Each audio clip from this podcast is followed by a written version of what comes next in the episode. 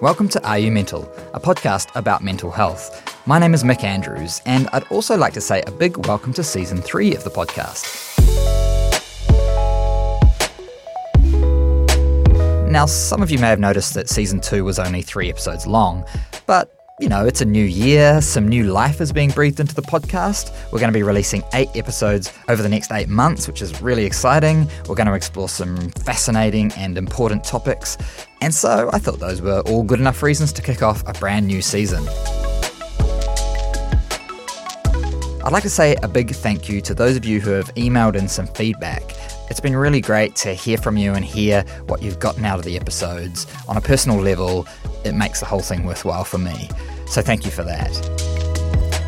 Now, I did notice that some of you had to really hunt around for my email address, and it made me realize I haven't actually said it in an episode for a while. So you can email me at mick, M-I-C-K, at aremental.com, and I'll say that at the end as well. So, this week we're talking all about attachment in relationships. And because we're doing a new season, I thought we'd do something a little bit fresh, a little bit different. And there's actually another human in our little studio with me right now by Hello. the name. Hello. a small Here I human. by the name of Grace McArthur. Grace, welcome to Are You Mental? Thank you for having me. Now, Grace is a colleague of mine. She's a friend. Are, are we? Are we friends? Uh, yeah. Yeah, Yeah, I think you so. Sound very confident. No, we're friends. We're Okay. friends. Oh, okay. Um, no, she's a really talented broadcaster. She's a natural born wordsmith, and she's also studying her honours in psychology this year. She's got a passionate fascination with how humans work, so she's kind of overqualified to come and be on the show. She doesn't know this, but I've been secretly plotting for you know a good year now to get her involved in the show in some way, shape, or form. So it's quite exciting for me personally that this day has come, and she's um, I've roped her in. So thanks for being roped in, Grace. Thanks for roping me in. It's good to be here. Um, now, I've known for a while that you have a particular interest in attachment. I do. So it's a lot of the planets are aligning f- for having you here on the show. Uh, why? Why the fascination with attachment? I would say the fascination has come from a personal experience with it. So, mm-hmm.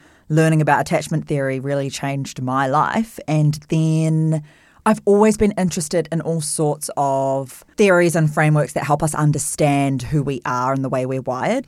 And attachment theory is the latest in my obsession. And it has probably been the one that has stuck with me the most and made the biggest impact on my life personally and also just really resonated with me and I've yeah I've dug a lot further than just some sort of blog posts and now I've done a full sort of career pivot and going to to study and research it more.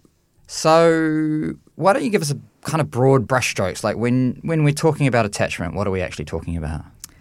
So the theory has had a fairly long history and started with a man called John Bowlby, and he was looking at attachment in infants. And that has sort of developed over the years, along with a woman called Mary Ainsworth, and looking at the attachment between an infant and their mother, and what happens when the mother leaves the room, or a stranger comes in, or there's the mother and the stranger, and how babies basically cope with that. And you hear about things like separation anxiety and all of that sort of thing. So it's been developing in that sort of infant space for a while. And then we had some researchers come in and go, hang on, this is probably going to apply to adults as well. And there was a thing called the adult attachment interview that got developed that was looking at how adults uh, may experience attachment related issues in their relationships. Based on their childhood attachment? Uh, sometimes yes, sometimes no. Okay. It's never a fixed thing. It's not like you're stuck in a box and you are labeled in one sort of attachment style and that's you for the rest of your life. Uh, all sorts of life events can shape your attachment style. So it could be that you had a really secure upbringing and you had an amazing attachment to your primary caregiver, and then something happened in your teen years or in your early twenties or, or any any period really, a, a divorce of your parents or a divorce yourself or some sort of abusive relationship or whatever it may be hmm.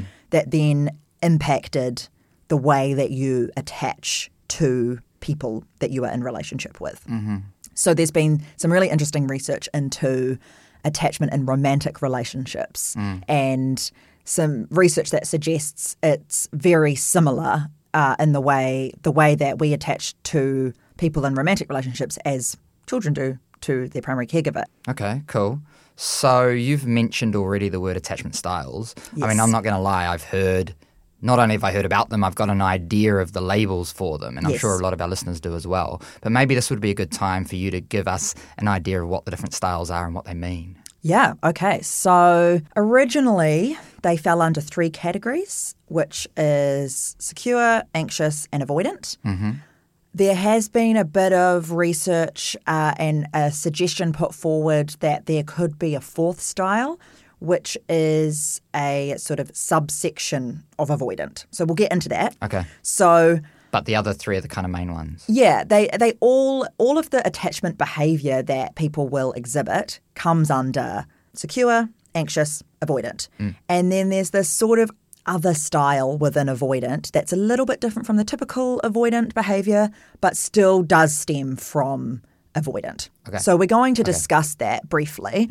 But on the whole, when you look at the uh, overwhelming amount of research, it all sort of stems from that secure, anxious, avoidant, and and that's the majority of people. It's quite the fourth style is a little bit more rare, and it's still developing in the research. So that's why we're sort of going to focus on those three main styles. Okay. And are you going to maybe give us an overview of those three then? Yeah, okay.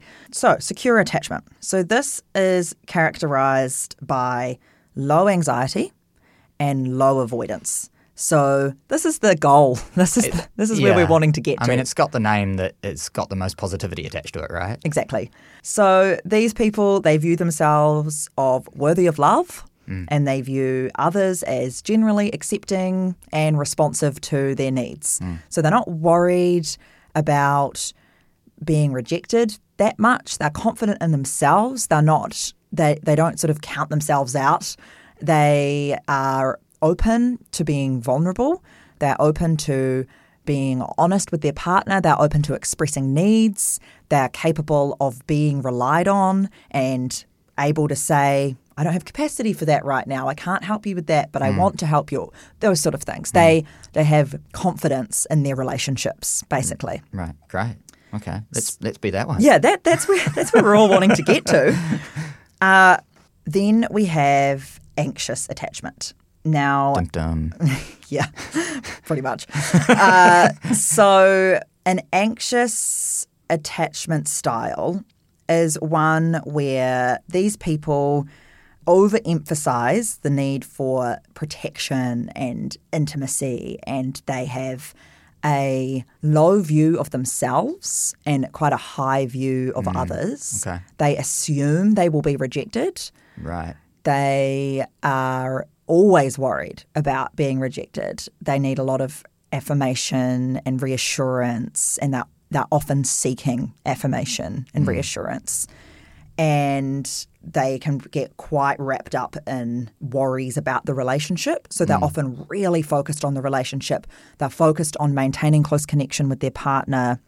They're focused on uh, trying to understand what the partner is feeling and and really wanting to make sure that they are safe. Hmm. So your description of it sounds like the way you've described it. It sounds kind of intense, or you've described quite a full version of it. I know Yeah. I'm potentially jumping the gun slightly here, but like, can you experience like, can you just drift into feeling that way sometimes, and then feeling less anxious other times? Yeah, absolutely. And whoever you're with is going to impact that a lot, and and so are the experiences that you go through. So if you sense a threat to the relationship and you're an anxious, you tend towards anxious mm, attachment, mm. that's going to fire up all of those sort of behaviors where you're worried and you're anticipating rejection and you feel mm. like you may be underappreciated. You feel like uh, they're not as invested as you are. There might be the sort of common refrain of like, I feel like I love them more than they love me. And that sort of that that's a feel a common feeling that might be an undercurrent always. We're always thinking, I'm more invested than them, I mm. care more and and always feeling undervalued, underappreciated, despite what the other person might be doing and, mm. and, and feeling. And and you're right, it's not always going to be to the extreme.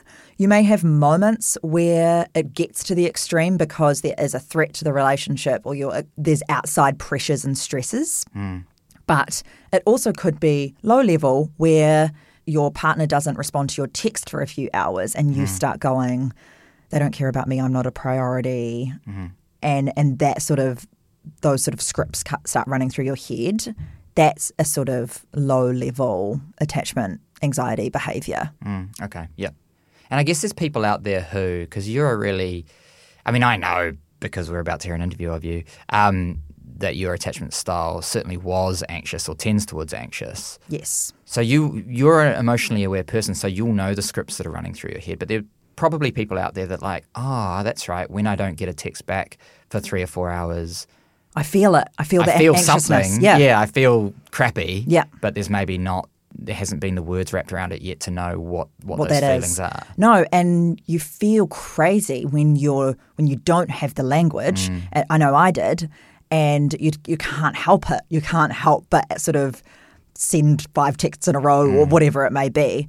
Another important point about anxious individuals is that stressful events to do with the relationship or in general that impact the relationship are going to be met with quite heightened emotional behavior. So, big displays of emotion when you have maybe a minor argument with your partner or a sort of ambiguous, vague behavior from your partner might fire off some quite negative emotional responses hmm. that then can start a sort of spiral hmm. of behavior that is all encompassing, overwhelming. You're desperately scrambling to get connection. You are overwhelming the conversation with your emotions. You are trying to seek reassurance, but you're not really asking for it clearly. You're sort of coercive attempts to get reassurance. And that that's another sort of key part of an anxious attacher is the the way they express their emotions in times of stress within the relationship. Mm. And I'm guessing that those big emotions come from a place of fear, right? Yeah. Worst case scenario starts playing through their head and they can't. What is that? What are they afraid of? Rejection, abandonment. Right. Yeah. So Which are not. I mean, you know. Oh, and all of us very are valid. afraid of that. yeah, absolutely valid. And what we'll see in talking about all of these uh, attachment styles is it is this thing called internal working models, where basically through relationships in our life, we have had experiences that inform us. If this happens, this is how people react. If I'm close to a person, when when I do this, this is what they do. When this ah, situation Ah, yeah, comes yeah, up, yeah. this is what happens. Mm. And that informs our behaviors. And so we learn ways to get what we need. And sometimes that can be in unhealthy ways. So we've learned that we need to do this, this, or that, not consciously, but it's sort of this internal working model, is mm. why it's called that, to get what we need in a relationship. So that could be from childhood, that could be from a really bad teenage relationship, whatever it may be. Mm. So an inter- internal working model is kind of like a, a way of being in the world.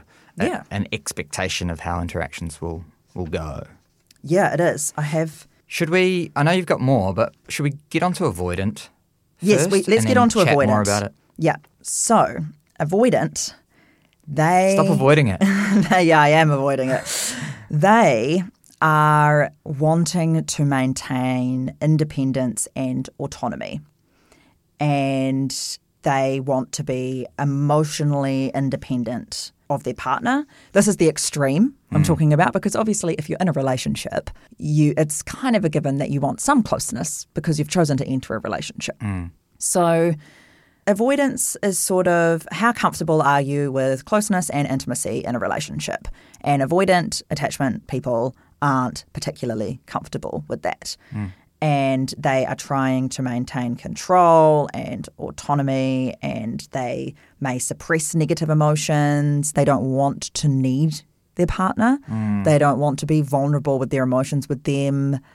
Uh, so independence is a really important value for someone who's got an avoidant, avoidant attachment style. It is. It is. Independence is very important. And they don't want to feel sort of trapped. Mm. And I mean, you can already start to see how them in a relationship with someone like an anxious attacher, you can see how that could start to get pretty messy. So we'll, we'll get into that later. Yes, very soon. Uh, they want to turn to their partners for support, but they're afraid to turn to their partners for support because there's a few things that then they'll need them. That, yeah, they're, they're afraid to need them. They're afraid Mm. that their need for support might be rejected, and then it's sort of like I've been vulnerable for no reason. There's there's no point in doing this. Mm. Uh, they want to not get too tied up when you're in a in an emotional romantic bond with somebody. Psychologically, mentally, emotionally, you are Physically. physically, you are connected to that person, Mm. and that can be pretty scary. And so they're trying to not get too close. They don't they don't want to get too entangled, which there's some really valid things there. You don't want to get too tangled, Mm. and especially if you're not sort of the most secure, healthy you can be, because then it can get really messy Mm. between two people. Would it be fair to say that an avoidant attachers are more likely to be quite kind of career focused and stuff like that? Like less relational people and really value what they are able to achieve in other areas of life? Or is that Yeah, really? I guess. I mean, every avoidance styled person is going to be different, but you could say that they really value things outside of the relationship, and anxious attachers really care about relationships. And connection. Being, being like relationships are a top priority for them. Mm-hmm. And so they're always thinking about the relationship. They're always thinking about how to make it better. Whereas avoidant people aren't doing that. And mm. it's not like one is better than the other. They are wanting to work and recreation and friends and that sort of thing. They don't want the relationship to encroach too much on those areas or stop them from feeding into those areas. Okay, so that's a good summary. We've got so far secure, anxious, avoidant. Now, do you want to briefly touch on this elusive fourth style? Yeah. So so we've got the avoidant, which you may see somewhere as dismissing avoidant. So they have that Uh, dismissive avoidant. I've seen that yeah, online. Yeah. So they that's what I was saying earlier, they have that discomfort with intimacy and closeness. So they have a high view of themselves as worthy of love, but a negative view of others mm-hmm. as sort of clingy and needy and dependent. Then there's this fourth style that has been suggested, and it's a little bit different. It's called fearful avoidant. They are high in anxiety and high in avoidance. Pretty horrible place to be in.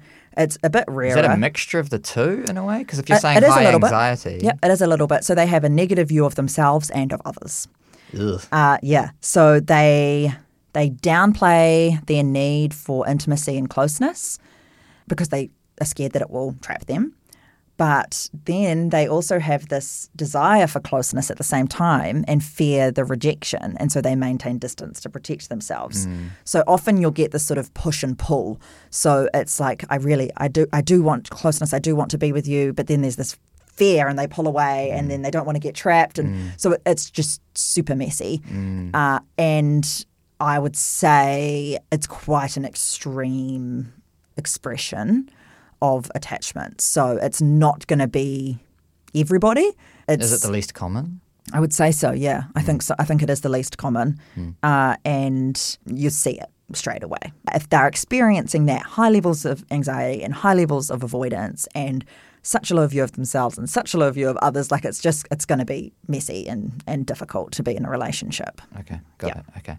Um, I'm feeling really keen to get on to the next bit because I'm a little bit excited about it because you, although you have a lot of uh, head knowledge about attachment, Yes. uh, it's not just head knowledge because you have experienced firsthand in an actual relationship how this can cause more than a few little struggles. Yes. Um, so, just to fill the listeners in, I have interviewed Grace and a gentleman by the name of Ben separately, and I've edited together this piece that you're about to hear. I will play the first half first, and then Grace and I will come back in the studio and discuss it.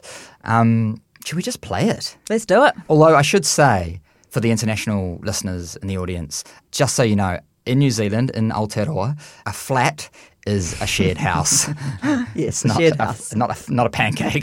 um, a flat is a shared house, and a flatmate is like a roommate. Housemate. Yeah. Housemate, roommate. Roommate, yeah. Okay, cool. Let's push play. I actually first met Ben when I had been living in Auckland a few months, and I was instantly like, oh, a little bit of a something there." and she was bubbly and interesting to chat to and cool. And there was probably about a year or so until she moved into the flat with me. So did you like him when you moved in? No, But he liked you. no. Hard to say. Complicated. I thought she. I really wanted to move in, and I thought she was really cool. But I don't think there wasn't like a crush type liking at that point. And then, yeah, about a month in, I was like, this is going to be complicated. and it was. Something that was so complicated was the fact that I knew she liked me, or I suspected that quite heavily. I think I was attracted to him because he didn't give much away and I wanted to be able to like figure out what he was thinking. And then there was like this sort of mystery, which is probably just a like you want what you can't have kind of thing of like this guy's not giving anything. Like he does not wear his heart on his sleeve whatsoever. And it was the opposite to me. I'm going to find that yeah, out. so I'm like, where is it? I know it's here somewhere. yeah, yeah. So I think that yeah, that was probably the initial. Yeah.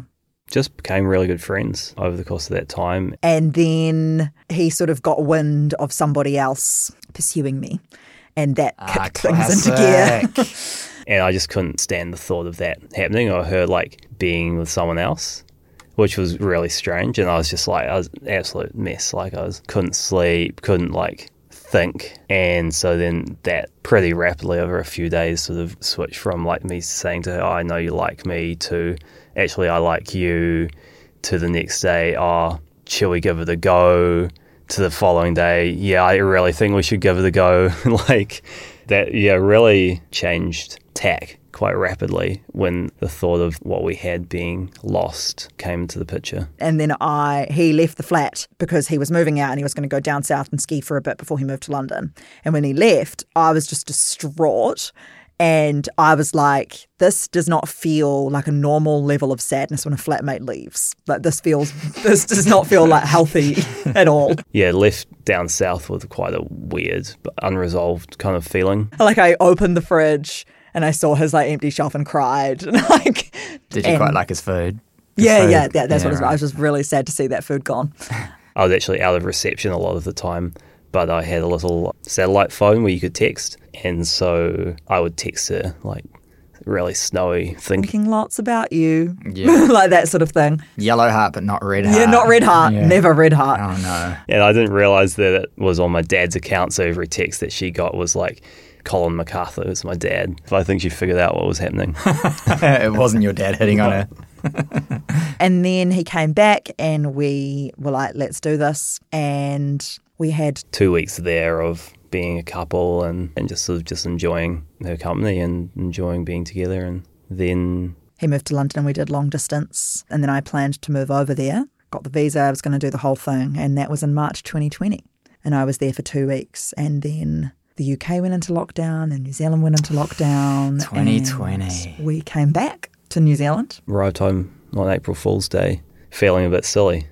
I, I think I slotted back into life reasonably well in, in New Zealand and and Grace on the other hand didn't. and that put a lot of pressure. It put pressure on me, which then put pressure on Ben because he sort of became the only thing that was going well. And so there was a imbalance in her reliance on me versus mine on her. And so I started, I think, developing a feeling of like why why doesn't she do her own thing?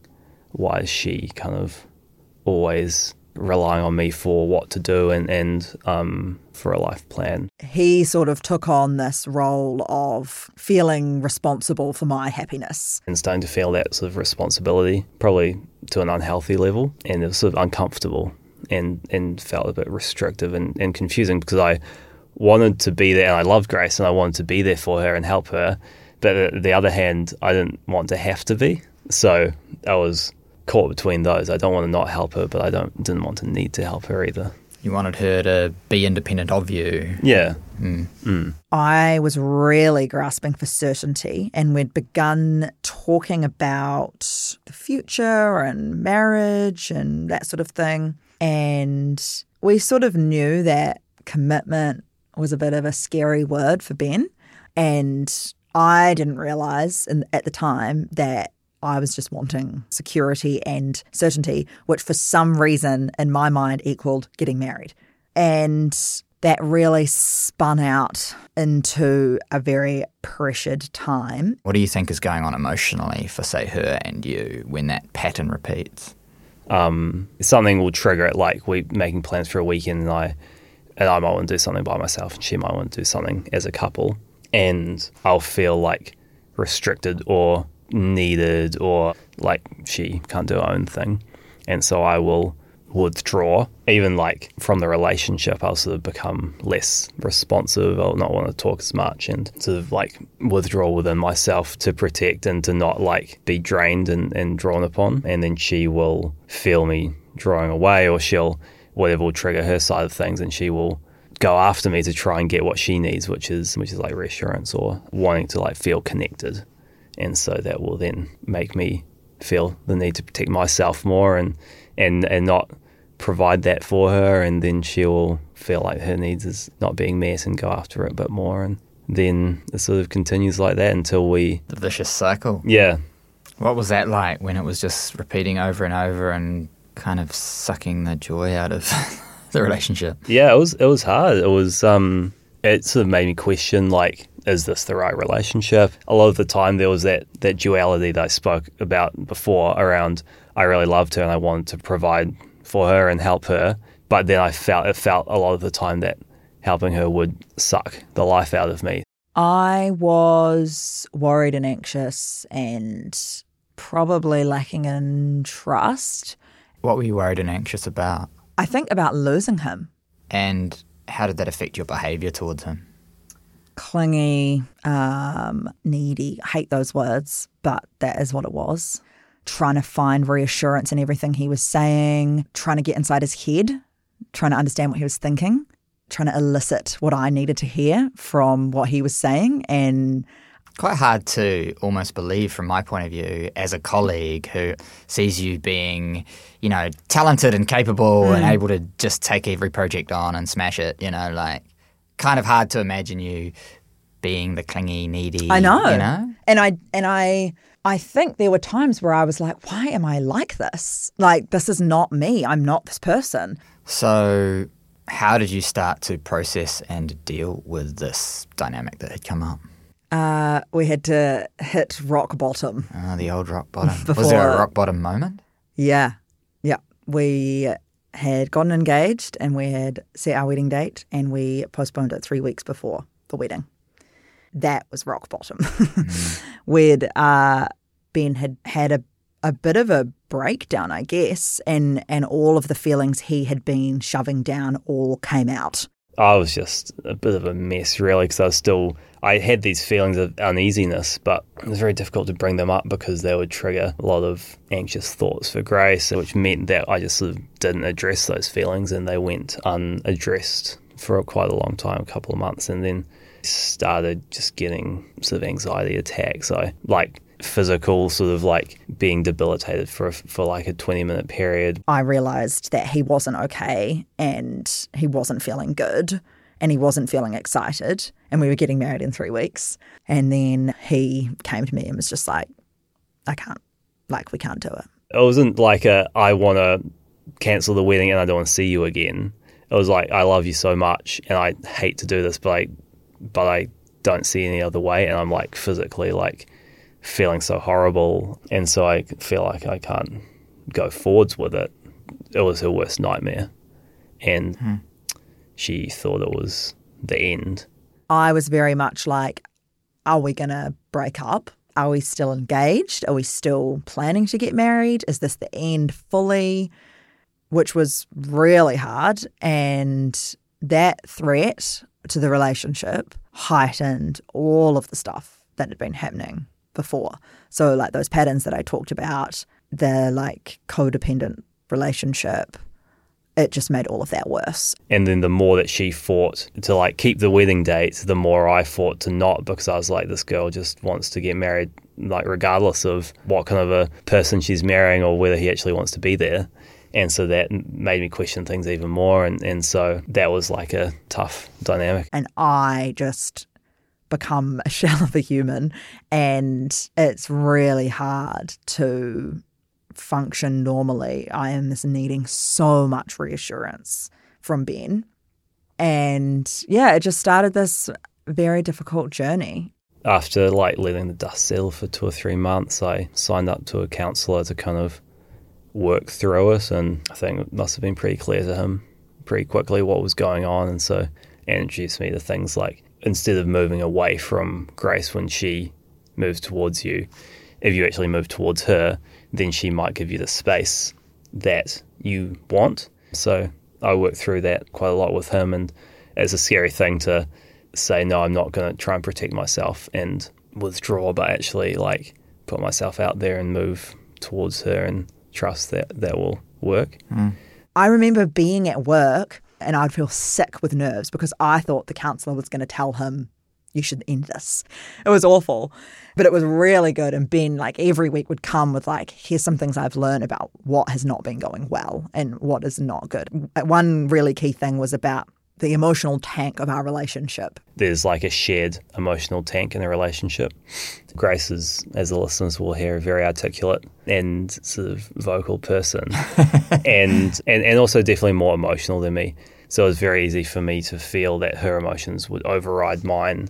And before I understood this, I would not express things because I didn't want to hurt her. And so I sort of really developed the habit of not expressing my emotions and as a result would feel dominated by hers. And I was filling up the emotional tank of our relationship, and there was no space for Ben to put his emotions in. And he didn't ever push to put his in. It was a really great analogy, and it had been a long time of me, I would say, having 100% of the tank and Ben having none. We, we use that language still if we have a sort of particularly emotional conversation where I'm sort of expressing a lot.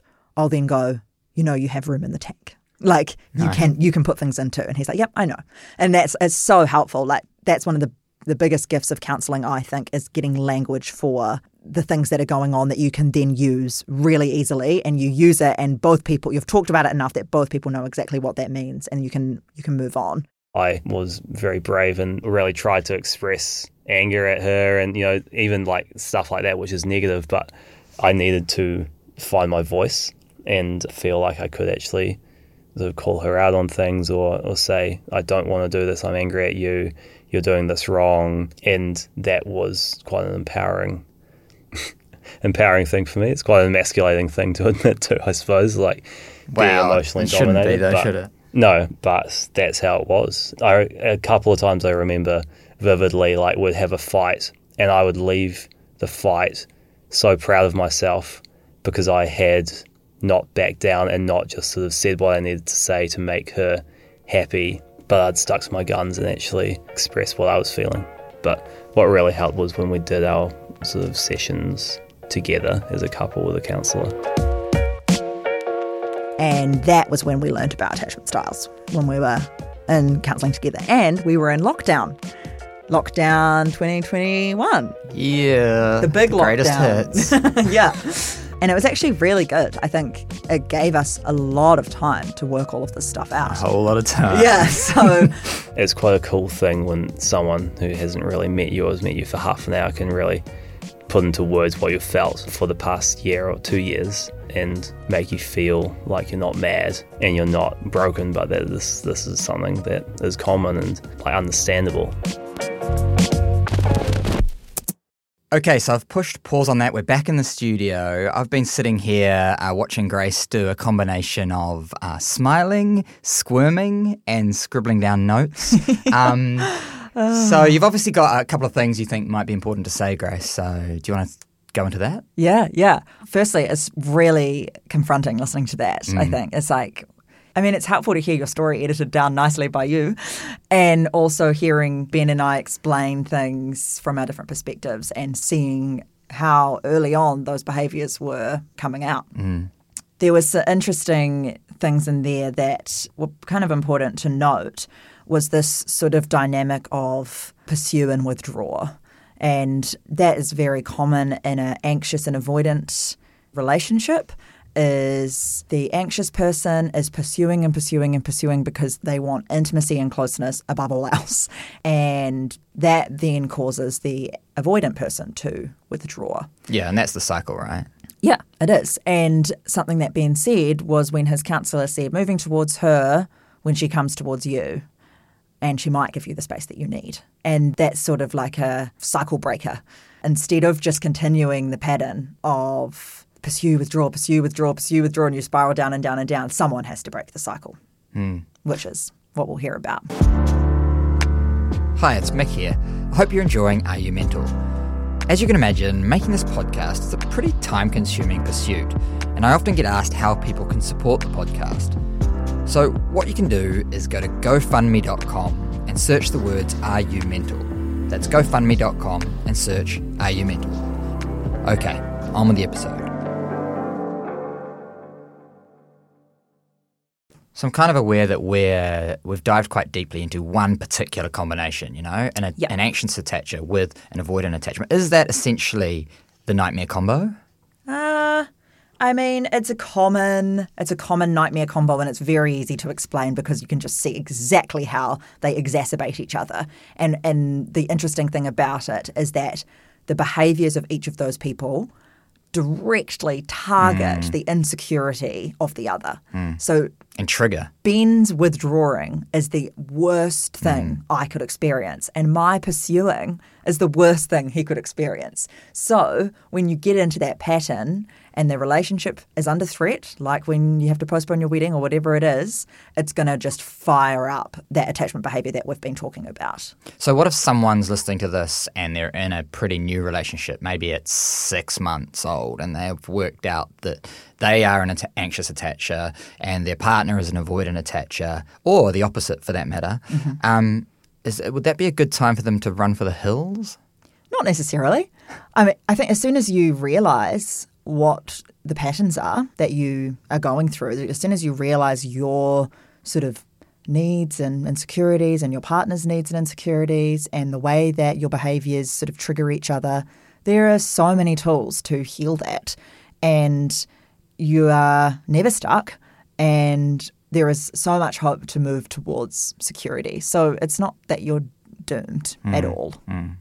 So how do you work out what your attachment style is? Well, for me, a counsellor suggested I go and do a bit of reading and a little sort of online quiz. Mm. I, it didn't take me long to see that I was anxious attacher to the extreme. You might not be experiencing the extremes. So if you went to go and have a look, you might read a few things and be like, oh, yeah, maybe. But uh, that probably means that you're more or less secure and you might dip into it because of various relationship issues or whatever it may be. Well, so if someone's listening and they want somewhere to go to find out, Yes. where would that be? Like, where's this quiz? That you can is a quiz on the Attachment Project website. So it's www.attachmentproject.com. Okay. They have heaps of resources, pretty uh, sort of simple explainers on the different styles and how they develop. And they have a little quiz on that website as well. Okay, cool. And we'll we'll, we'll mention a book or two uh, at the end as well. Yeah. You just touched on something there that that you said that someone might discover that they're mostly secure and they dip into. So that leads me to the question of like, are you just one or the other, or can you be a mixture? I would say, Or I a mean, degree, you know? Is it like I'm a little bit anxious and Uh, yeah, I mean, I don't know the specifics of how. I, I don't think it's something that you're one or the other. I don't think there's. It's, again, it's not sort of a diagnosis, but I would say that you're on a spectrum from Mm. secure to avoidant or secure to anxious. And I mean, so I you'll know which way you lean out of those two. yeah, I, right. for personally, I can't imagine me ever having avoidant tendencies unless, for some weird reason, someone I was in a relationship with someone super super anxious, and maybe that would make me avoid. So, for for Ben and I, for example, I would say he was secure when we started dating, and because of the experiences Right. I had that caused my anxiousness to flare up, that made his avoidant tendencies go up. light up. Yeah. Yeah. Okay. So I'm again we've mostly focused on anxious with avoidant. Mm-hmm. I'm curious to know what different attachment combos are likely to be like when experienced in a relationship. So can I just throw a few combos at you and maybe you can tell me what people in relationships of that combination are likely to experience? Yeah, we can just run a through some basics. Yeah. Okay. So first of all, two secure attachers together. The dream. Boring. good good communication, depending on each other, respecting each other's needs for autonomy and for closeness. Um, they have an inner security which allows for more empathy towards their partner, more understanding of their needs, an ability to give and to receive. Pretty smooth sailing, I would Okay. say. great, great. Uh, what about an anxious attacher with a secure attacher? So this is sort of what I just touched on. If if the anxious attacher is constantly wanting assur- reassurance and needing heaps of emotional support, kind of like I was with Ben, and if they're really uh, intense in conflict or have these big emotional sort of outbursts and require a lot of energy of the other person to deal with these emotions all the time, that person's probably going to get pretty exhausted bearing a lot of that emotional work. And so then they may tend towards some avoidance or d- some Right. dismissing in interactions to sort of protect themselves and their energy. What if their secure attachment style stays strong, so to speak? What if they're able to handle that because they are so secure? I don't know if that would happen. Like I- don't I don't know how in a relationship if one I mean, someone's going to move at some point. Either the the secure person is going to either say this is too much, I'm out of here, or is going to start avoiding to protect themselves. But what Or- if they're able to give the anxious person enough reassurance that their love is available and that they don't have anything to worry about, and then the anxious person is what, Well- pulled well, towards secure? Yeah, right? well, that that could definitely happen if the if the anxious person uh, can be adequately reassured, then they could move towards more security, and and that could really. But I would say that.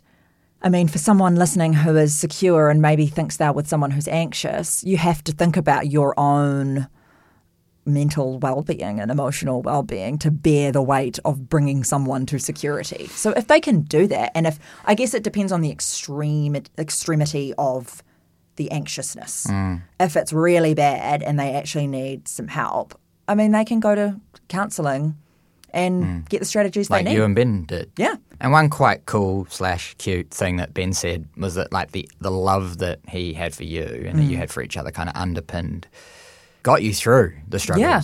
Yeah, and if that wasn't there, why would he have stuck through? Yeah. why would he go through all of that? Yeah. You know, you'd just you'd just leave as soon as it was too much. Yeah. Yeah. What about avoidant and secure together? So the secure person is likely to have reasonable requests for support at times, as we all do mm. when you're in a relationship. You mm. rely on your partner and you ask for connection. But if the avoidant, I mean, we're talking in extremes here. If the avoidant is really extreme, they probably won't respond well to that some at, at times, and the secure person will probably just give up because if they have reasonable requests for support and connection and semi regularly get those denied, why do they want to be in that relationship? Mm. They could, if they can then adequately express their needs and they can help the avoidant person understand why this is a reasonable request hmm. for support or connection and really explain that well, which we will we will get to in our sort of strategies and solutions. Then hopefully the avoidant person would would understand, yeah, okay, this is this is not encroaching on my autonomy if I support this person Right. in this way. It's sounding like at every step of the way, an increase in self awareness of what's going on for you is Yeah. like key. Absolutely. And an and a awareness of what's going on for the other person. Okay. Well, as you've alluded to, we're kind of going to do strategies and, and things we can actually do in a sec. But before we do, there's a couple more combos that feel to me very interesting. Yeah. uh, two anxious attaches together. Probably wouldn't occur that often. Uh, both they'd both be pretty preoccupied with their own needs mm. rather than anticipating the needs of the other person. Mm. A- a- And I mean, it definitely wouldn't work in the extremes. Mm. The, the it would just be it would be messy. They would be so focused on getting what they need. It's hard to even imagine really what the relationship would be like. Is there any chance that they'd be really close because they're kind of, to use that horrible word, clinging on to each You know, Maybe, both, maybe. you know, I don't. I don't see how that would be sustainable. And if they're in the extremes, Too dependent, maybe. yeah, if they're in the extremes, Entangled. then they're always thinking. They're always thinking the other person's going to reject them, and that would Mm. get really exhausting if both people were anticipating rejection and needing Mm. and a no lot. one's got the kind of resilience to give the reassurance Yeah. to the other person. they're both needing a lot from each other, so they don't. I don't think they'd have the capacity to then give Meet those needs. because they're always worried they're not going to get what they need. I don't know. Okay, doesn't sound great. No, it really doesn't. Um, two avoidant attaches together. Well, Do they get together? no, ever? exactly. It would. I can't see how. Why would the relationship start? Neither person want deep attachment or intimacy. Someone has to do the pursuing, and if neither, But is that a bit harsh to say that of avoidant people that they don't want deep attachment and intimacy? I mean, they do want it.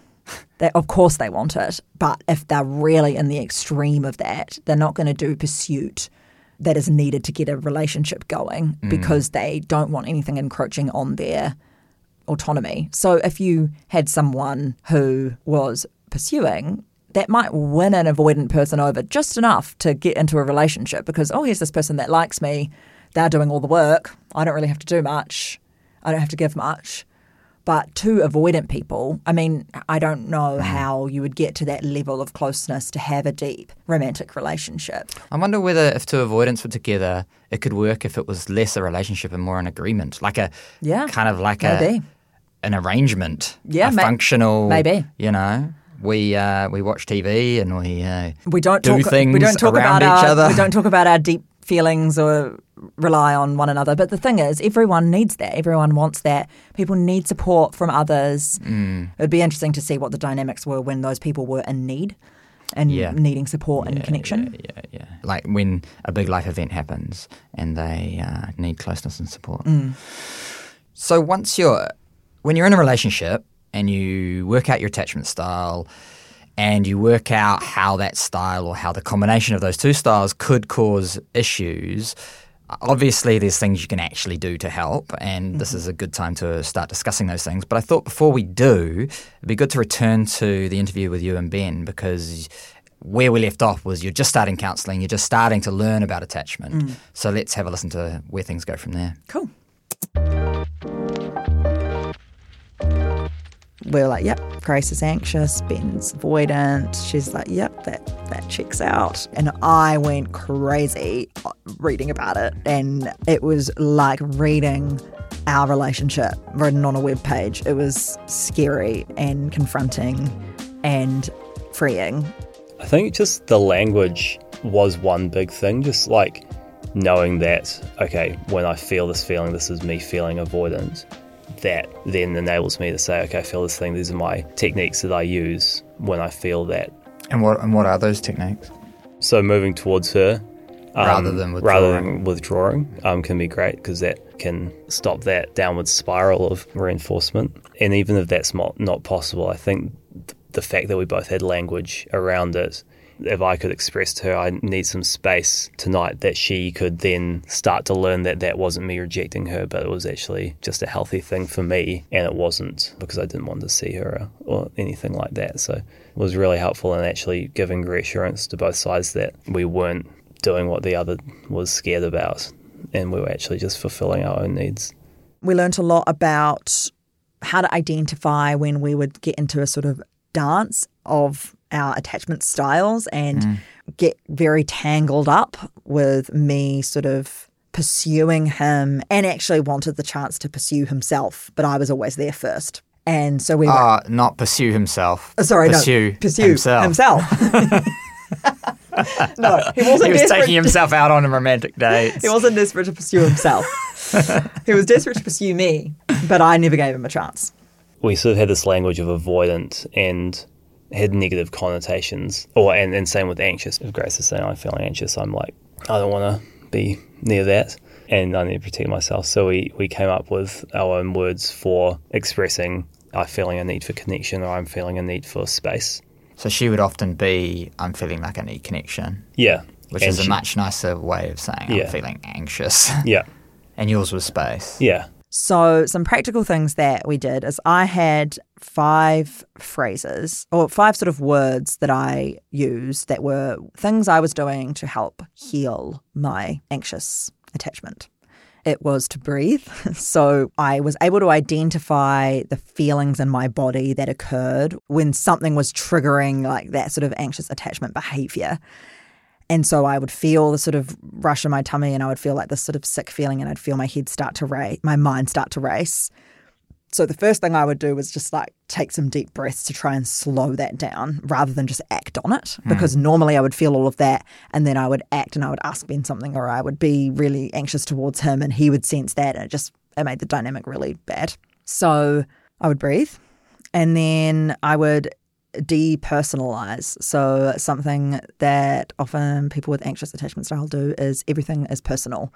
So he takes two hours to reply to a text, and I am like, he doesn't want to talk to me, or he's something about my request I've made in this text was too much. I'm too much. I need to pull back. I don't know how to pull back because I need him. I need to not be so clingy. How do I not be so clingy? Oh my gosh. Like, I promise it's chill. It's fine. Like, that was sort of what I would try and do. Being too much was quite a triggery thing for me. And I was. I was too much, but I was so worried about being too much that almost made me more. Like, so depersonalize. Remember, it's not about me if he was tired and I was trying to initiate a serious conversation, which I often did, and he said, Oh, I'm like not really in the mood, that's not about me. That's not, he doesn't want to have this conversation. That's about him. So depersonalizing, Hmm. learning how to self soothe. So whenever I was feeling anxious or upset or worried or whatever, Ben was the person that could help that, that could fix that, it could soothe that. And that just, that wasn't healthy. It didn't help me and it didn't help him.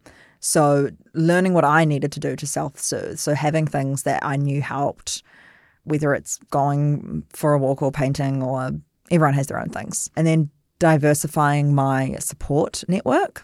So, instead of just going to Ben, actively seek out other people to get support from helped a lot. And then creating space, creating space for him to move into. And so, instead of me always going to him and me initiating time together, me initiating conversations, me initiating anything, like just taking a, a breath and letting him move into that space. And he did, but it was hard because I had to trust that he would. Mm. And in the moment of wanting it, like a moment of connection, I'm like, well, I can just go and get it, like if I want to. Like I can say we should hang out, I should whatever. But instead, just going, no, I'm just going to create some space and he always would fill it. Wow. But I didn't realize I'd never let him do that, really. And then believing what he said Right. and actually letting it sink in and, Right. and believing that it's true. So when he says everything's okay, I'm okay, we're okay, we're in a good place, we're moving forward, going, okay. And like letting that sink in. I remember one time I'd asked like if everything was okay and he said it was. And maybe 10 minutes later, I asked again and he was like, I just told you. like nothing's changed. And that was a that was I remember that being a phrase I would journal a lot, like nothing has changed. Mm. So I did a lot of the hello anxious brain. I know why you're here. You're trying to look after me, but I'm okay. Like I'll take it from here. So you, I mean, I'm actually quite impressed with this whole toolbox you've created. All these mm. things that you can draw on that are really practical to combat what your anxious attachment was telling you and making you mm. do. Yeah, and I actually looked back through my journal yesterday, and I'd written those those five things down so many times. I had it on a poster on my wall. I had it next to a post-it that was a little goalpost that said the goalpost has shifted. I realized that the goalpost was getting married, and I had my counselor say, like, what would it take for you to feel like 100% really good right now? And it was like, it was like for Ben to say he's ready, for us to move forward. And she was just like, that's not in your control. And that is not the goal. The goal is not getting married. The goal is intimacy, fun, and psychological rest. Right. And when she said those words, I was like, "Oh, we don't have any of that because we just spent almost a year working really, really hard on our relationship and figuring out all the things that were wrong. We had no psychological rest. We were working so hard all the time. What's a what's a kind of layman's way of describing psychological rest? Not Like peace of mind. Yeah, peace of mind, not always processing big stuff, not always working on big stuff, not always sort of every conversation being about the issue, being able to just live your life and be present. So we didn't have that, which meant we didn't really have much fun. And so that shifted the goalpost for me. I was like, the goalpost is not like Walking down the aisle. yeah, no, it's just not. The goalpost is psychological rest, fun, and intimacy, like emotional intimacy. And I actually remember writing, like, I don't need certainty. And that was a really big Wow. deal. That was a really big moment. yeah, it just sort of tracked steadily upwards. And I guess what that felt like was there was more of the good stuff and less of the turbulent stuff on the surface getting in the way. How did that change your daily experience of the relationship? I wouldn't worry about going to see her because I was scared of her bringing up stuff I didn't want to talk about or like emotionally overloading me. So I was I was able to enjoy time with her a lot more and had a lot less sort of worries about that. So sort of we managed to reverse that downward spiral into a an upward spiral where the more of each other's needs we were able to provide, the more you know the other person could then provide to the first person and get it keep on going around. So it just became easier and more healthy and felt more good. We love more good. Yeah, more good. Less bad. Less bad, more good. Where did that ultimately take you guys? Well, I guess it took us to getting married. And we were sitting on the bed, and he just goes, I think I'm ready.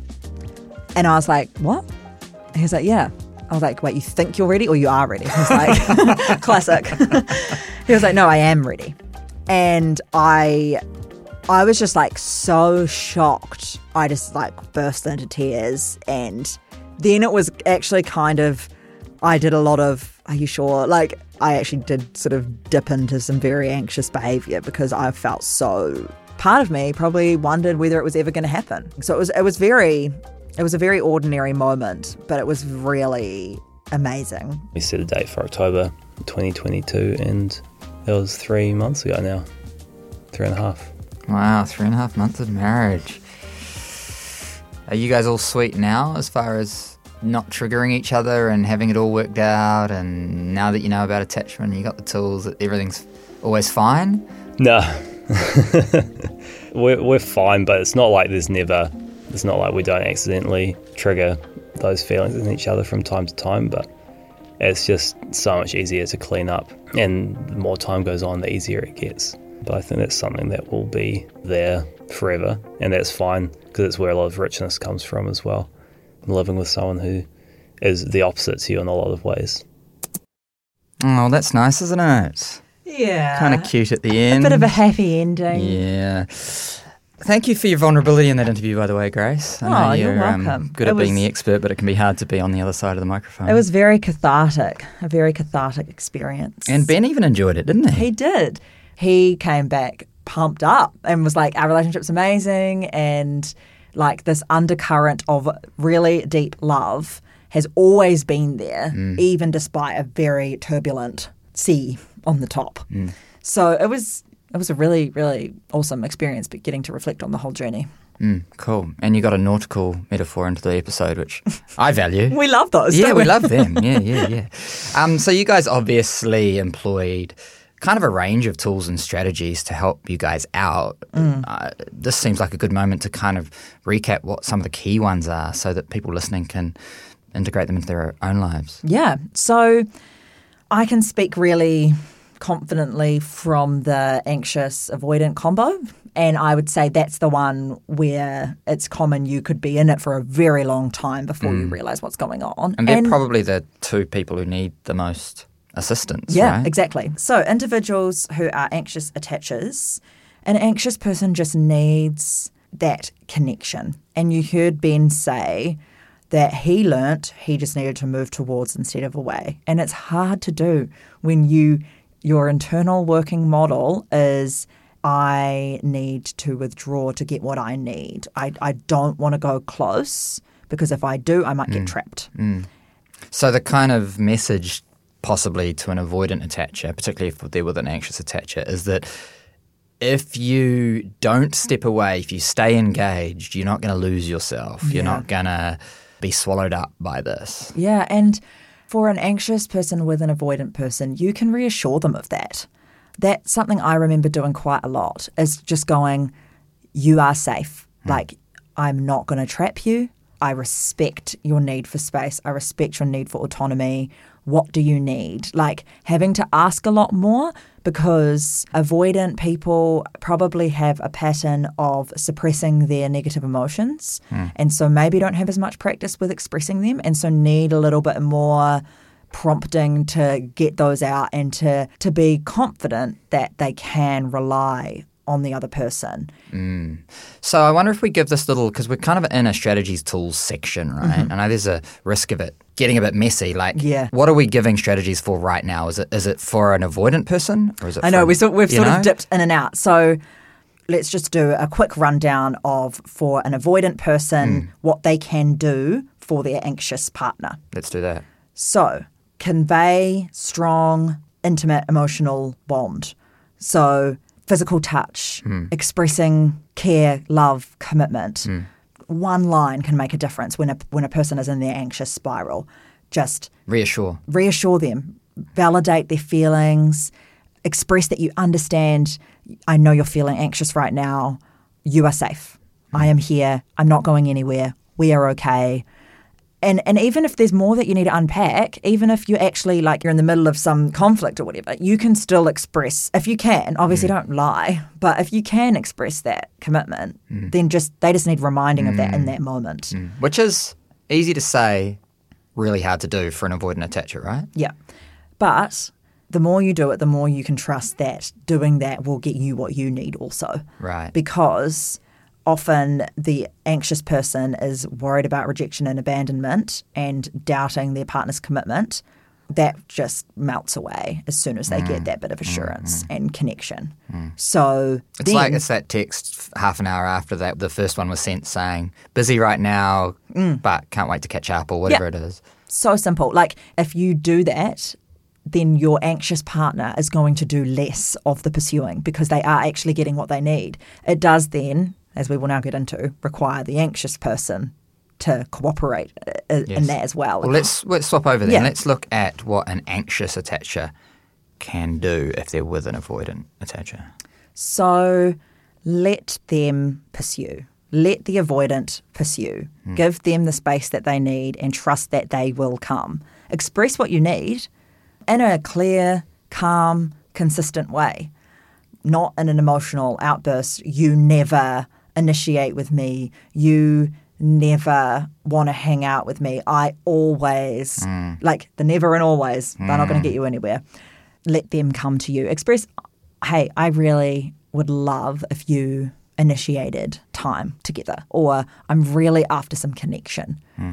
Ben and I came up with the word gummy because I hated the word clingy because I felt like it had so many negative connotations.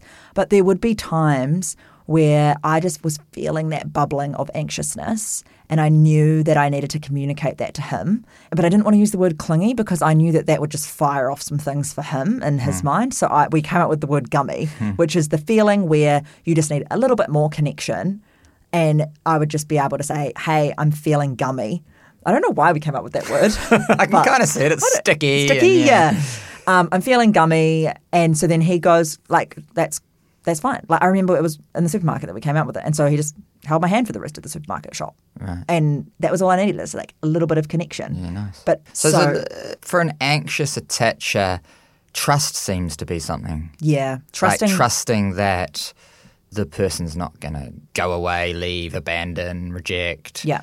Trusting them and giving them what they need, which is autonomy, the ability to take ownership of the relationship. Mm. So I would say anxious people that you need to work on your self-worth as hmm. well that you are worthy of love and you're not you're not just going to be rejected every second. You are your own person finding that confidence in yourself again learning how to self-soothe to regulate your emotions on your own and not always going to your significant other, being clear with what you want and need rather than using covert strategies and hmm. anticipating rejection. So just saying, really love to hang out tonight.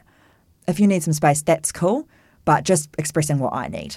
Hmm. Rather than, oh, you're probably going to be too busy or hmm. like whatever it is. Expressing needs is coming up quite a lot, right? Yeah. Like that's super. It's a it's a big part of it. Hmm. And knowing that needing stuff doesn't make you needy, you know? No, not at all. And We all have needs. Yeah. And if you're vague with your needs, that makes things really complicated for both people. So mm. if I'm vague with what I need to Ben, he feels uncomfortable, like something's being forced from him. So he just avoids, he doesn't want to deal with it. If he's vague with me, I'm reading into it. It must be something really bad, is something he's not telling me. Mm. If you're needing connection, for example, say, I really need connection today, and this is what it could look like for me, mm. rather than like, oh, are you planning to go for a run and then you'll be late and like, oh, I guess that's okay. I mean, I don't know what I'll do. But like, you know, mm. that that's not being an fuzzy. emotional risk taker. That's there's a bid hidden in there somewhere. Mm. And this goes for everybody. This is not just anxious. This goes for every person ever. Mm. Be an emotional risk taker. Yeah. Great. Great. Are there any other strategies that you want to bring up before we close? Just to touch more on the whole needs thing, no one can guess what you need. And everyone is quite absorbed with what they're feeling and what they're needing. Mm. And I think it's just getting rid of the myth of like, you know, if you have to ask, it doesn't count. Like, Yeah, yeah. Eh, they should know. yeah, and it's, If it's we were just- really Yeah. soulmates. No, and it's just not true. And sometimes it does sort of take the like romantic element out of it because mm. you have to ask. Like mm. I've asked, like I'd really appreciate a little note sometime. Like I'm asking for him to write me a little note. That's not cute. But like, but I would say for everyone in any attachment style, a key thing is to just acknowledge that what you're feeling is okay and your needs are valid and there are ways that you can communicate them and doing that is so worthwhile. Hmm. And if you can do that with your partner also going on that journey, you will be able to break so many of those unhealthy patterns. Yeah. Yeah, nice. So, what if someone's listening to this now hmm. And they know they are a really quite anxious attacher in relationships and they find it almost impossible to feel like the other person uh, loves them and that they're going to be safe and wanted in a relationship? And maybe even this has caused the undoing of all their past relationships and they're starting to lose hope for ever having a healthy relationship. What would you want to say to them? I would say, firstly, you are not too much. You are just enough. Mm-hmm. And you aren't crazy. And you are worthy of love. And I totally know what it's like when you are stuck in a pattern or you're acting in a certain way and you're trying desperately to get what you want and you need, but you can't get it. And everything seems to be sort of failing and it's hard to ask your partner it's hard to be honest it's hard to be vulnerable but there is so much hope and I would just go back to those five things that I go back to all the time. I would say when you feel that anxiousness, take four deep breaths. I would depersonalize whatever you're experiencing and know that it's potentially not about you. I would diversify your support network, lean on other people, lean on friends, lean on family, ideally lean on a counselor as well hmm. because they can really, really help with this.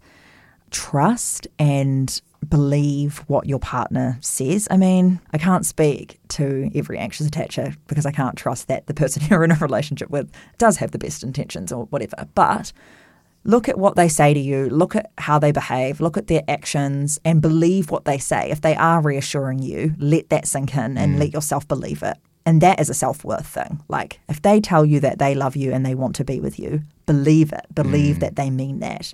And then the last one is create space. Create space for them to move into, take a risk.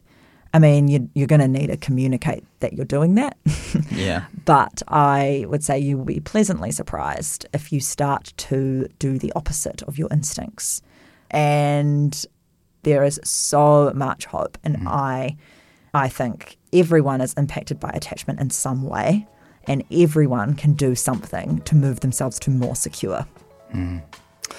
Well, Grace, I want to say a really big thank you for coming and doing this today. I say coming, we work, you know, four meters away from each other.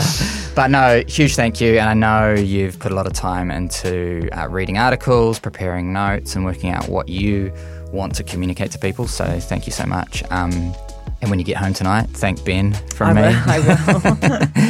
Good luck with your studies this year. And if people listening want to learn more about attachment, where should we send them? Yeah, so there's the website I mentioned earlier, www.attachmentproject.com. They're also mm-hmm. on Instagram, Attachment Project. If you just Google Attachment Project, Yeah. there's also a really great Instagram that has lots of good little scripts and tips and triggers and all that sort of thing, which is at Attachment Focused Healing. Mm-hmm. And then there is a book which I haven't actually read, so I can't fully endorse, but it seems to cover off a lot of this stuff, and it is one that a lot of people recommend, and it's very well known, uh, which is called Attached by Amir Levine and Rachel Heller. Okay. So those would be some places to start. Nice, thank you. And I'd also like to say a really big thank you to Love It Media. They are on board with the podcast this year and they're providing a lot of support, not just a bit of finances, but also expertise, equipment, office space, and general moral support too. So, really to have you guys on board. As I said, we're going to be releasing eight episodes this year over eight months, which is super exciting for me. Some really fascinating important topics are going to be covered, um, so stay tuned. Follow the show, rate the show, review the show, and if you want to get hold of me, my email is mick, M-I-C-K, at areyoumental.com. See you in a month with another episode, and until then, have a mental week.